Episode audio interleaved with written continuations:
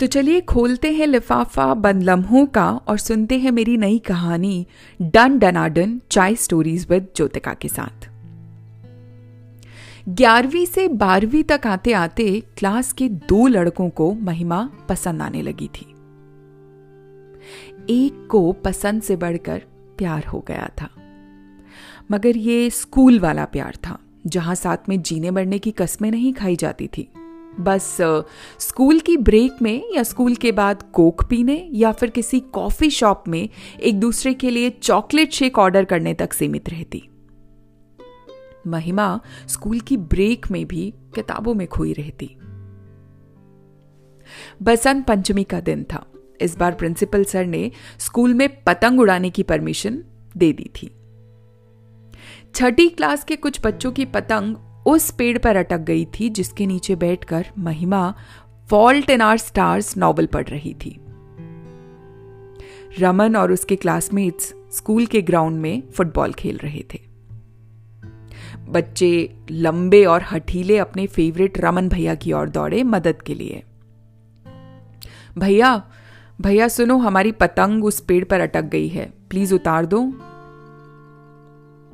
दो लड़कों में से जिस लड़के को महिमा से स्कूल वाला प्यार हो गया था, वो रमन था।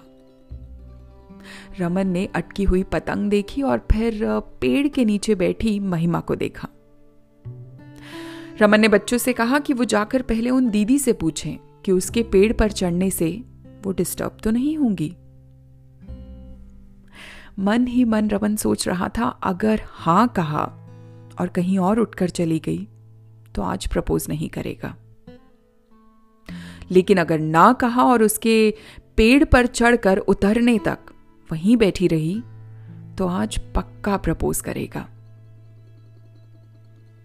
महिमा ने ना कहा। रमन ने एल्फा मेल वाली फीलिंग लेते हुए पेड़ पर चढ़ना शुरू किया। उलझी डोर सुलझाई और पतंग बच्चों की ओर फेंकी। बच्चे, रमन भैया रमन भैया कहकर खुशी से उछलने लगे।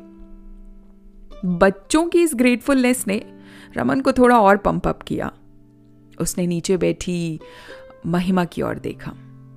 महिमा उसे ही देख रही थी। इस देखा देखी में कब रमन का हाथ फिसला और कब वो महिमा के चरणों में आकर गिरा, उसे पता ही नहीं चला। अभी तक जो बच्चे रमन भैया रमन भैया के नारे लगा रहे थे, अपने हीरो को गिरता देख उसकी मदद के लिए उसकी ओर दौड़े। झुंड बनाकर बच्चे रमन से सवाल करने लगे। भैया I you okay do you need help आप ठीक हो ना? मगर रमन महिमा से किसी सवाल की उम्मीद कर रहा था। आखिर हँसी दबाते हुए महिमा ने पूछ ही लिया। लगी तो नहीं? रमन ने उठकर कपड़े झाड़ते हुए जवाब दिया नहीं।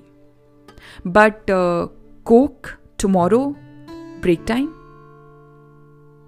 Mahima ने हाथ बढ़ाते हुए कहा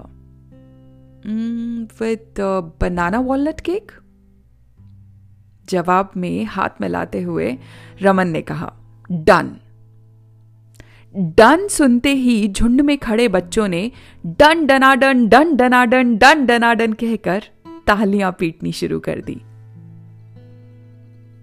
शुक्रिया।